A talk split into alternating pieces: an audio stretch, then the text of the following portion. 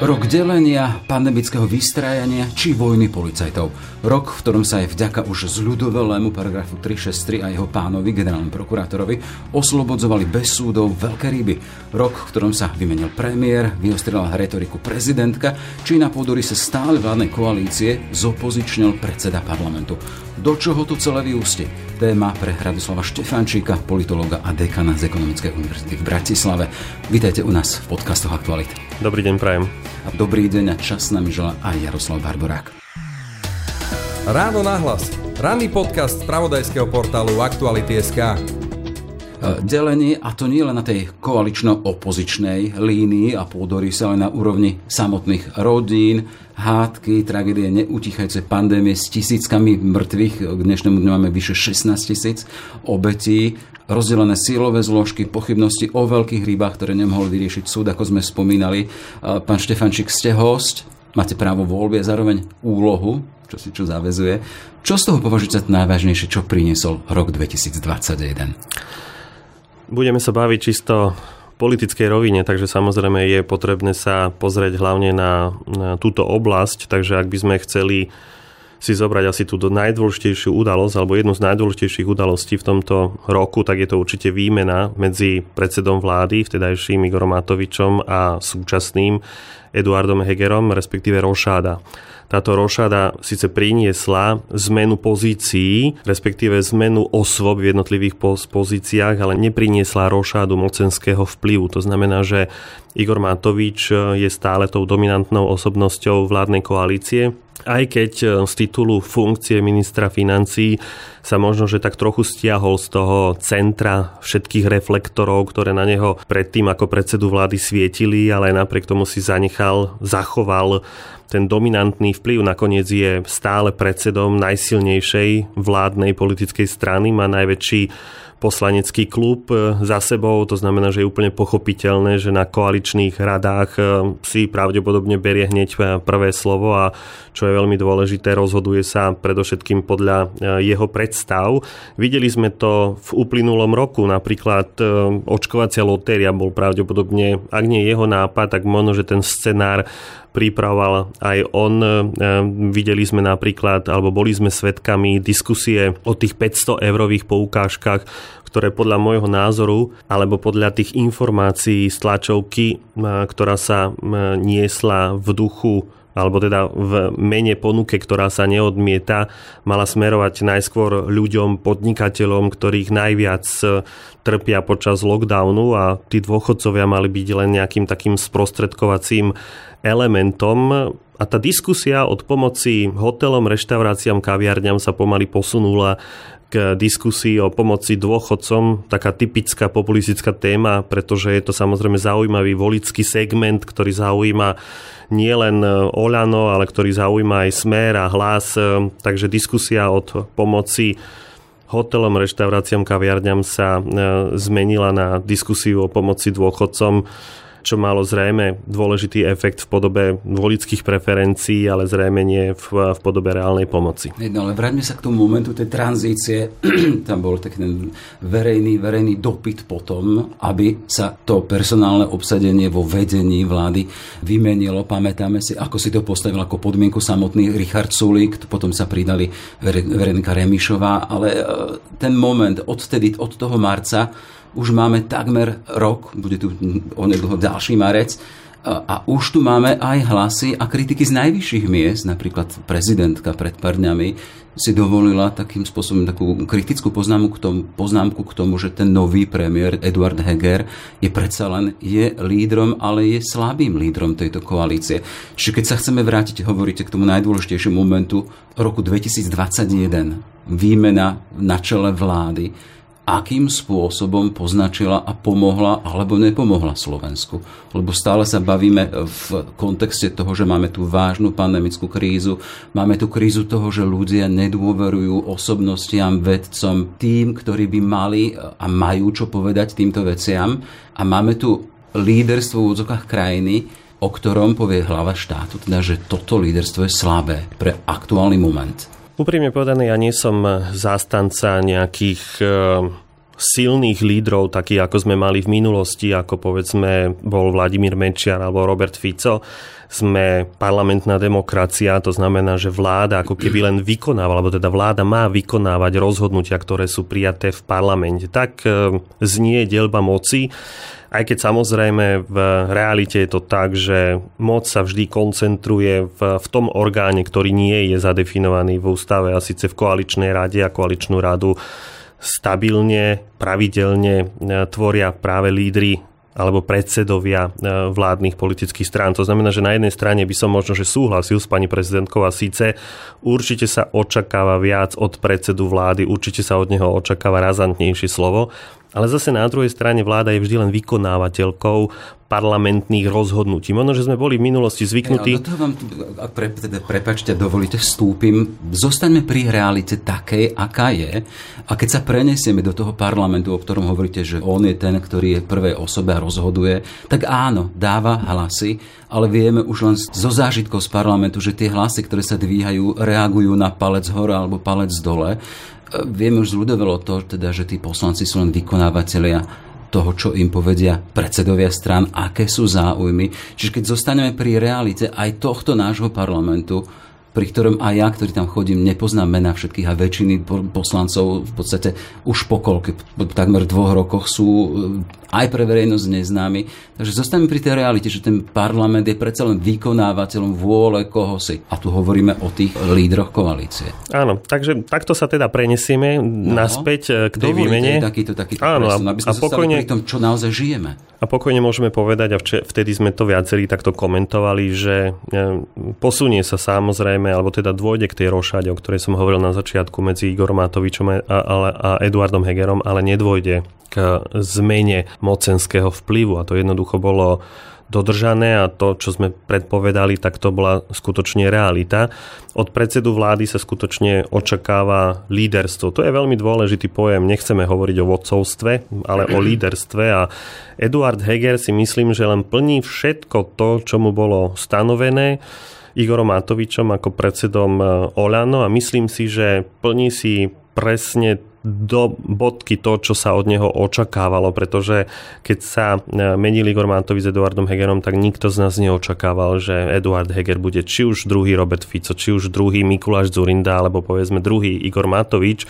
Eduard Heger bol zrejme vybraný Igorom Matovičom preto, aby robil úradníka. Niektorí závislivci hovoria, že robí hovorcu vlády.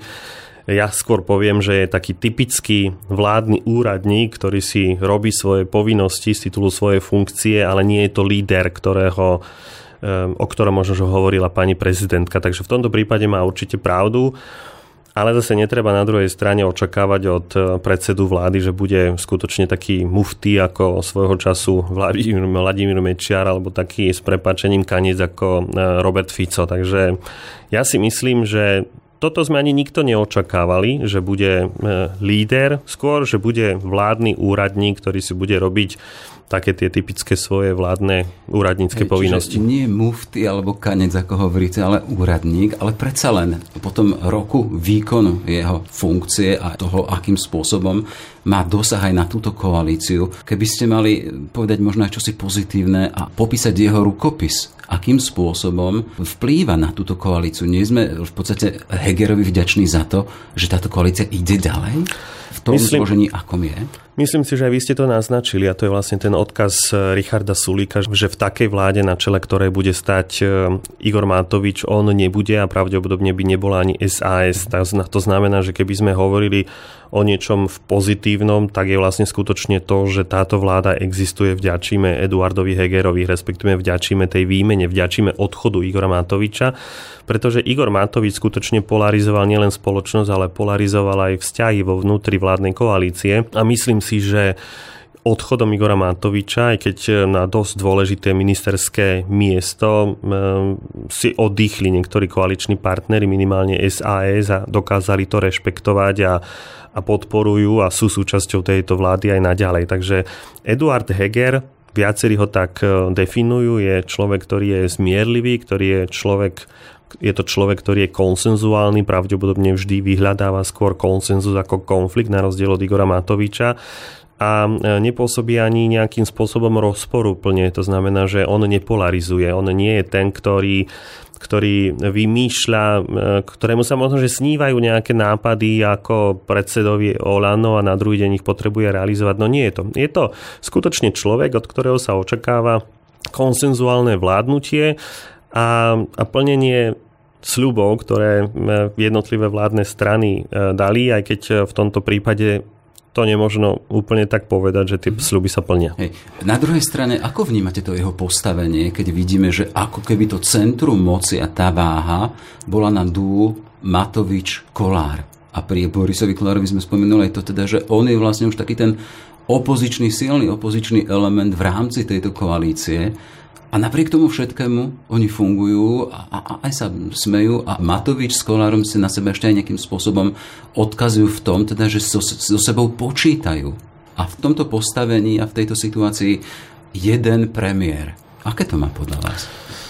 Či stačí to teda, že ideme ďalej, že Kára ide ďalej? Vyzerá to tak, že v prípade pána Hegera to úplne stačí. E, možno, že o niekoľko rokov zhodnotíme jeho pozíciu skutočne ako dôležitú v tom zmysle, že v tak napätých vzťahoch, aké mali vládne strany počas e, vládnutia Igora Matoviča, e, bolo skutočne pozitívne, že on vlastne nastúpil na do funkcie predsedu vlády, pretože ja si pamätám jeden deň štvrtok, stredu sa dohodli na nejakom kompromise a stačilo to, že Igor Matovič v ten istý deň vystúpil na tlačovke a ten konflikt sa vrátil. Takže to, to napätie sa skutočne dalo krájať, tie vzťahy boli veľmi, veľmi napäté a no, Eduard Heger je ten človek, ktorý dokázal posunúť existenciu tejto vlády na, na dlhšie obdobie. Takže ak by sme hľadali niečo pozitívne, tak je to skutočne práve, práve toto. Aj keď na druhej strane neviem, či to nie je málo, pretože každá vláda by mala za sebou niečo zanechať, aby tie budúce generácie hovorili,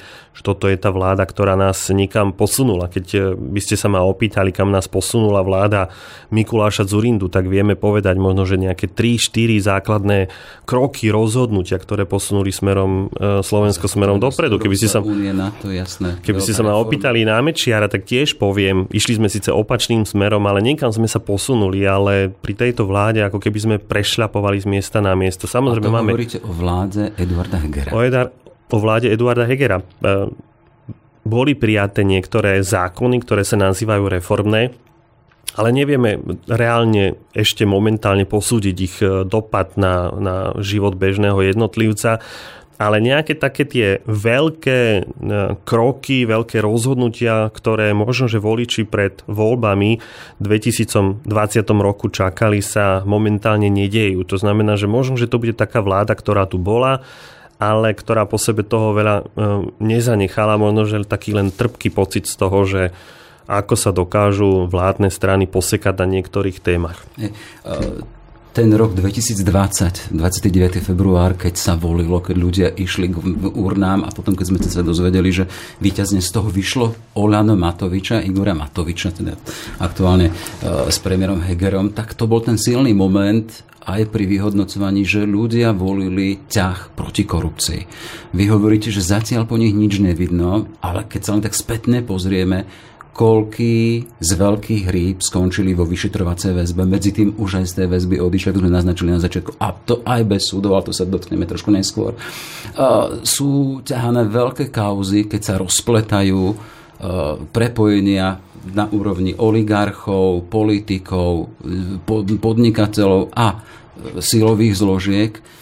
Už toto nie je silná brázda, ktorá nejakým spôsobom aspoň je vyoraná touto koalíciou?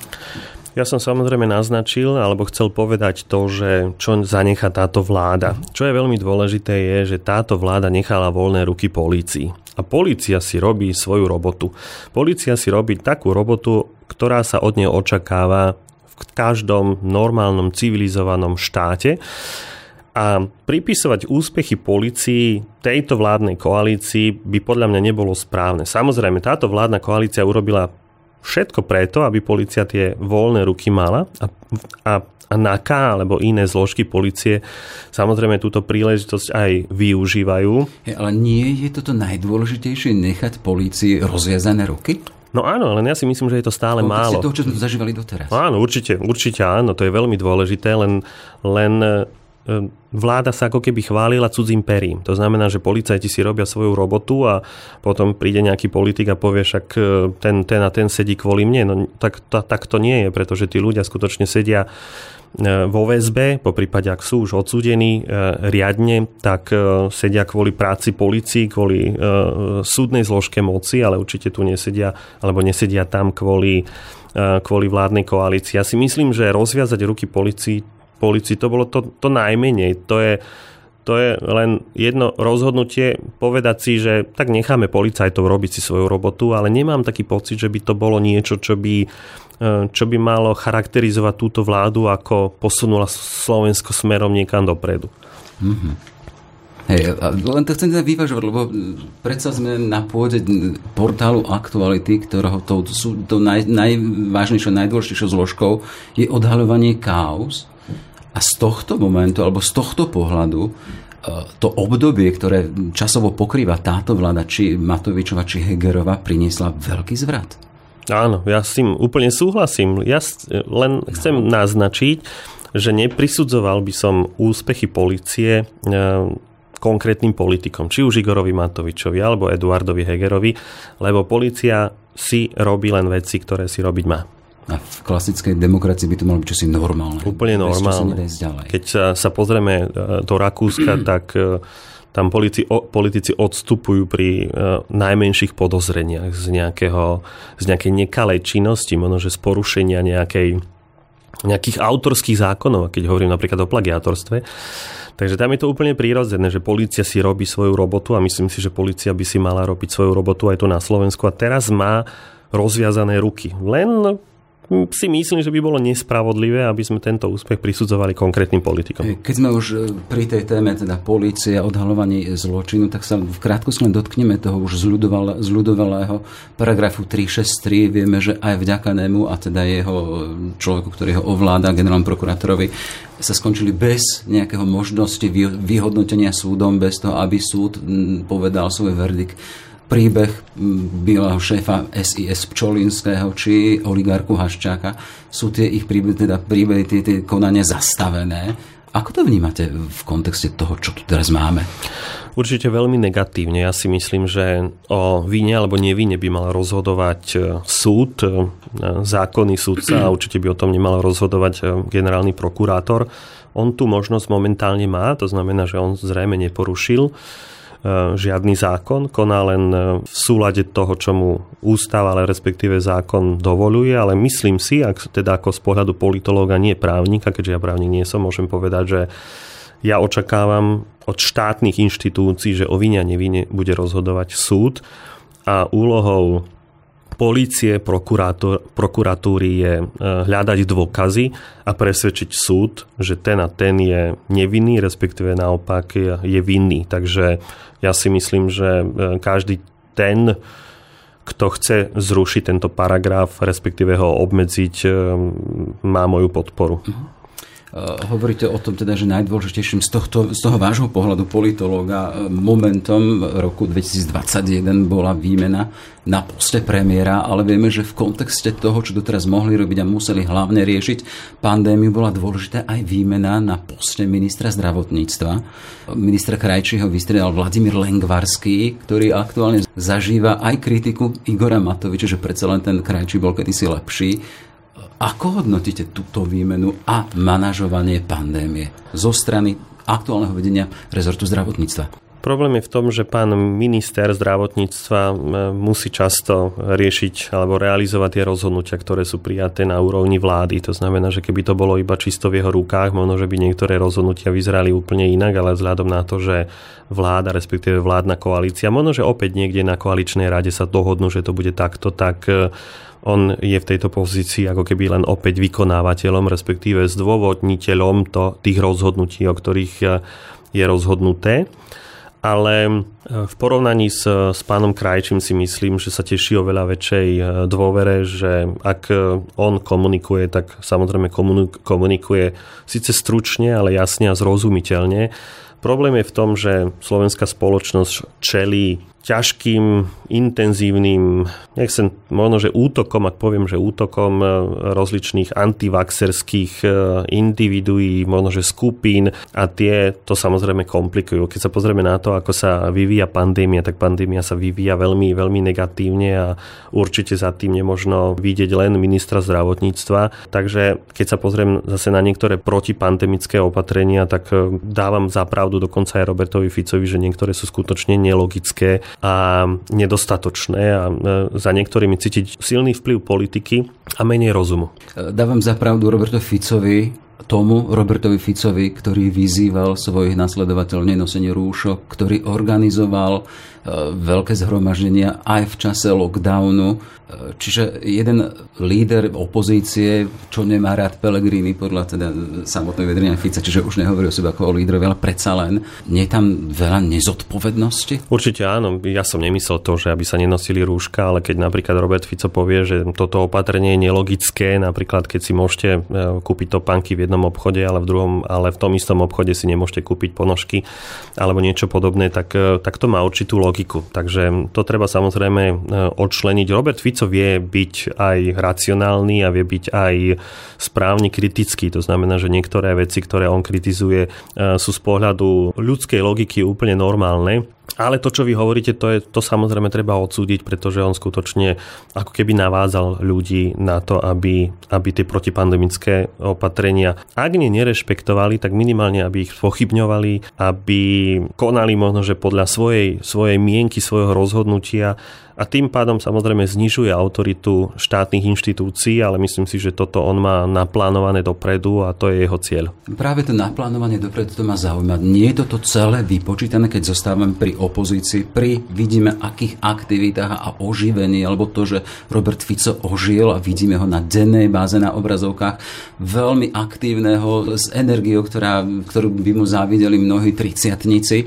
Nemá ten ťah a nevidí nikde za rohom to, že je tu moment a šanca šanca pre tie predčasné voľby, ktoré on stále skloňuje? Robert Fico určite vycítil príležitosť. Ja si myslím, že to je jeden z tých politikov, ktorý dokáže na Slovensku skutočne dokonale zmapovať e, nálady, e, vie čítať verejnú mienku, vie, čo si ľudia myslia.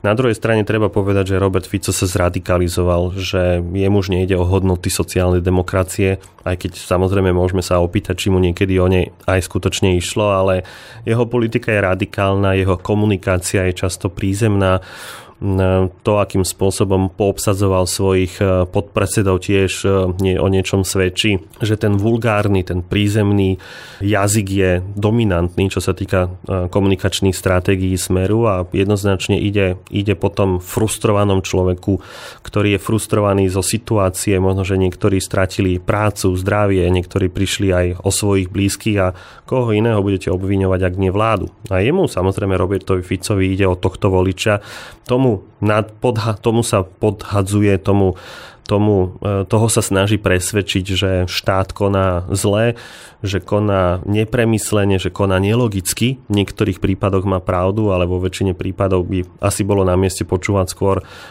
rady odborníkov, lekárov a ľudí, ktorí sa samozrejme týmto veciam venujú a e, kaž, každodenne sa nimi zaoberajú. Je v tom politika. E, Robert Fico nikdy neskrýval to, že je populista. On dokonca o sebe kedysi hovoril, že je majster populizmu a a to, čo sa naučil predtým, momentálne využíva. Zaujímavosťou na tom je to, že celému smeru stačí Robert Fico, že všetci tí ostatní boli, by boli ako keby ako keby boli iba štatisti, úplne bezvýznamné osoby. A keď mal Robert Fico nejaké také svoje slabšie chvíľky, že sa stiahol z politiky a riešil si možno že nejaké úplne iné, iné veci, tak smer upadal. Ale ako náhle sa pozbieral a vyzerá to tak, že sa skutočne pozbieral z toho najhoršieho, tak e, chytil slínu a prednedávnom povedal, že ide vyhrať voľby a myslím si, že tento cieľ je u neho jasný. No a tá druhá časť mojej otázky, vidí niekde za rohom ten jeho politický inštinkt, lebo predsa len keď hovoríme o Roberto Ficovi, hovoríme o politikovi profesionálovi, čo je v dnešnej e, zostave napríklad len v parlamente naozaj vec vzácna z tohto pohľadu, teda výkon politiky. Čiže len to chcem teda, že ten jeho politický zmysel mu dáva niekde vidieť za rohom, že aha, je tam možnosť zmeniť túto vládu. Môže byť rok 2022 rokom predčasných volieb? Keď nie e, v budúcom roku, tak možno, že v tom ďalšom, alebo možno, že čaká na e, riadny termín volieb. Vzhľadom na to, ako táto vládna koalícia pred niekoľkými dňami prijala zákon o rozpočte na nasledujúci rok, by som veľmi pochyboval, že táto vláda sa budúci rok rozpadne, respektíve, že dôjde k predčasným voľbám pretože e, medzi nimi sú konflikty, ale keď potrebujú prijať tak dôležitý zákon, to je najdôležitejší zákon roka, zákon o rozpočte na nasledujúci rok a tento zákon bol prijatý v parlamente ústavnou väčšinou. To znamená, že tam dopyt po, po, po konsenze tam určite je. Určite sa nezhodnú na niektorých základných veciach, určite sa nezhodnú možno, že na, na tej reforme nemocníc, e, národných parkov. E, uvidíme, či sa zhodnú napríklad na reforme vysokoškolského vzdelávania, ale myslím si, že tam ten predpoklad na to, že sa dohodnú tam stále je. Samozrejme. Jasno, časť týchto reformných e, plánov je naviazaná aj na miliardy z Európskej únie v rámci plánu obnovy a hovoriac o tom teda, tak tam, ak sa nezhodnú, tak končia. Samozrejme, ale myslím si, že práve na tomto sa zhodnú. Na tom, ako boli prijaté povedzme tieto dva reformné zákony, si myslím, že tam ten predpoklad na to je. A keď hovoríte o peniazoch, ktoré majú prísť z Európskej únie, tak kto by bol samozrejme proti ním? Aj oni tam musia vycítiť nejakú šancu, že toto nejakým spôsobom niekomu, či už celému Slovensku alebo minimálne určitému segmentu nejakej skupine môže pomôcť. Takže ja si myslím, že tam ten predpoklad je. Samozrejme, Igor Matovič e, provokuje, on je ten, kto vyhľadáva konflikt. Keď nie je žiadny žiadny, tak e, si nejaký vymyslí, ako teraz napríklad v prípade pani prezidentky, aj keď možno, že tam by si mohol nastaviť zrkadlo a pozrieť sa, že či tú autoritu Eduarda Hegera neznišuje niekto iný a nie pani prezidentka, teraz hovorím konkrétne o ňom samom. Takže e, to turbulentné tam stále bude ale myslím si, že by urobili veľkú chybu, keby povalili svoju vlastnú vládu, lebo to už by bola druhá vláda, ktorú by povalili. Igor Matovič spolu s Richardom Sulíkom a ja sa potom pýtam, ktorý príčetný volič by volil stranu, ktorá už druhýkrát povalila svoju vládu.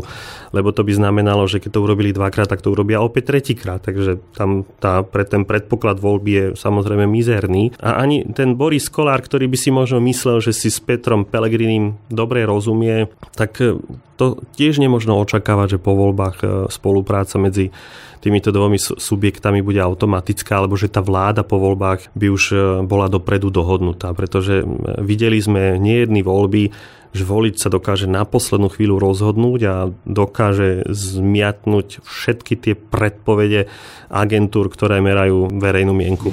Keď sme volili aktuálne, tak vidíme teda čísla hlas so smerom a medzi nimi je zakliesnená SAS tak kto vie, ako by to skončilo.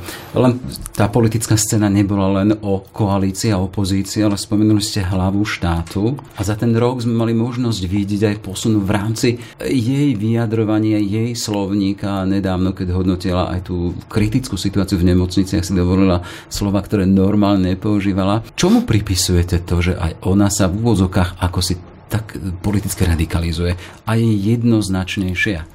Postoji, či v kritike koalície, alebo v kritike opozičných strán. Vyzerá to Stáva tak... sa s nej politicky teda dejacel v rámci Slovenska? Myslím si, že ona stále bude nad e, tým bežným konfliktom medzi politickými stranami, e, nad tou súťažou medzi dôverou o teda nad tou súťažou o dôveru voliča. Myslím si, že pani prezidentka to zatiaľ nemusí riešiť, e, pretože ona by mala byť nadstranická. Myslím si, že nadstranická stále je, aj keď jej vyčítajú tak Robert Fico ako aj Igor Matovič, že je práve niekde na tej druhej strane. To je asi len dôkazom toho, že si robí e, svoju robotu dobre, keď ju kritizuje tak Igor Matovič ako aj Robert Fico, pretože zrejme spravodlivo v úvodzovkách naloží každému a keď e, potrebuje povedať e, niečo kritické, tak to, tak to povie. To je veľmi dôležité v prípade nášho slovenského prezidenta, pretože on z titulu svojej funkcie veľa právomocí nemá, ako by mohol zasahovať do politického diania. Samozrejme má tam nejaké možnosti vrátiť e, návrh zákona späť na prerokovanie, ale pokiaľ je stabilná vládna väčšina v parlamente, tak je úplne normálne, že taký zákon sa e, prerokuje a schváli bez ohľadu na to, čo si o ňom myslí pani prezidentka alebo teda pán prezident, keď hovoríme vo všeobecnosti. Takže e, je dôležité, že aktívne zasahuje minimálne verbálne, že vie upozorniť e, na problém, ktorý momentálne musíme riešiť pretože keď to nerobí niekto iný, tak to musí urobiť mm. ona. To je veľmi dôležité. A taký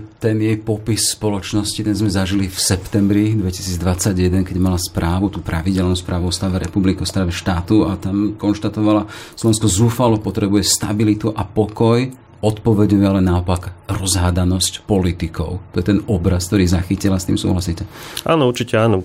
Ja si myslím, že to je najväčším handicapom tejto vládnej koalície, že jej ľudia prestávajú dôverovať práve preto, že nie sú stabilní, že sa nedokážu návonok prezentovať ako jednoliatý celok, ale stále ukazujú tú svoju odlišnosť jeden od druhého, jedna strana od druhej a to potom návonok pôsobí, že sú veľmi nestabilní. Aj keď zase, ako hovorím, napríklad pri tom rozpočte dokážeme identifikovať aj to, že sa dokážu zhodnúť na, na dôležitých veciach. Chcem sa ešte spýtať, rok 2022 ktorý je pred nami, ten má byť aj rokom historicky prvých volieb, v ktorých budú zlúčené alebo spojené voľby krajské a potom voľby e, samozprávne ktoré sú veľmi silné.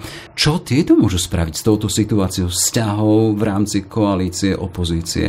Predsa len e, ten komunál si žil vždy vlastným životom a tam vznikali koalície také, ktoré predtým neboli ani možné na, tej, na tom podorise koalično-opozičnom, že čo môže spraviť toto zasiahne do, vysoko, do, do vysokej politiky ten komunál a kraj v rámci vytvárania koalície, alebo to si pôjde vlastným životom? Aj napriek tomu, že výsledky týchto volieb nie sú z pohľadu takého celoštátneho pohľadu relevantné v zmysle toho, že nedokážu presne kopírovať e, mienku vo verejnosti, tak napriek tomu si myslím, že sú určitým takým barometrom toho, akej dôvere sa tešia e, vládne politické strany. Keď si spomenieme na tie predchádzajúce krajské voľby, tak e, tam prieskumy verejnej mienky ukazovali, že e, Smer bude mať opäť dominantnú pozíciu, ale nakoniec všetko bolo úplne inak a Smer v tých voľbách úplne prepadol. Čo sa týka komunálnych volieb, tak tam je to také špecifické, pretože či už kandidáti na primátorov, starostov alebo na, na miesta v tých komunálnych zastúpeniach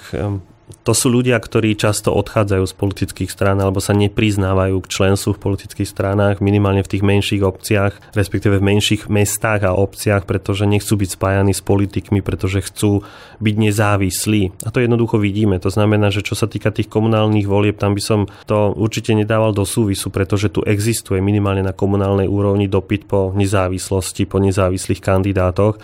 Takže tam to úplne nebude vidieť, ale predsa len výsledky županov, pretože to sú len predsa len také funkcie, ktoré sú častejšie vidieť e, smerom e, k verejnosti, k smerom k spoločnosti, tak tam si viem predstaviť, že to bude skutočne barometrom toho, že či táto, táto vláda má ešte nejakú šancu, respektíve či tieto vládne strany ešte majú nejakú šancu v tých následujúcich voľbách alebo nie. Keby sme mali na záver tak nejak pomenovať rok 2021, ktorý opúšťame a zase ten rok 2022, ktorý vítame, v ktorom začíname teraz žiť.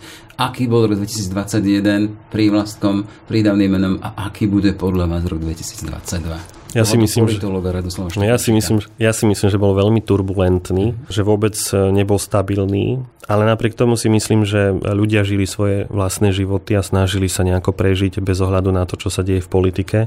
A ten ďalší rok bude ešte turbulentnejší, takže ja použijem e, ten istý adjektív, len len v prvom a druhom stupni, pretože ten ďalší rok si myslím, že bude veľmi, veľmi, veľmi ťažký, pretože jednak ľudia umierajú, opäť začíname rok tým, že počítame každý deň desiatky ľudí, ktorí, ktorí umrú. Myslím si, že Robert Fico ďalej bude ťahať svoju stranu smerom e, k ľavému extrému a tieto vládne strany opäť budú riešiť svoje malicherné konflikty a prezentovať sa smerom návonok skôr nejakými partikulárnymi záujmami. E, nevidím to vôbec e, rúžovo. Dobre, toľko teda nerúžové hodnotenie a očakávania zo strany Radoslava Štefančíka, politológa a dekana v rámci Ekonomickej univerzity v Bratislave. Všetko dobré, nech sa vám darí. Ďakujem pekne, všetko dobré. Všetky podcasty z pravodajského portálu Aktuality.sk nájdete na Spotify a v ďalších podcastových aplikáciách.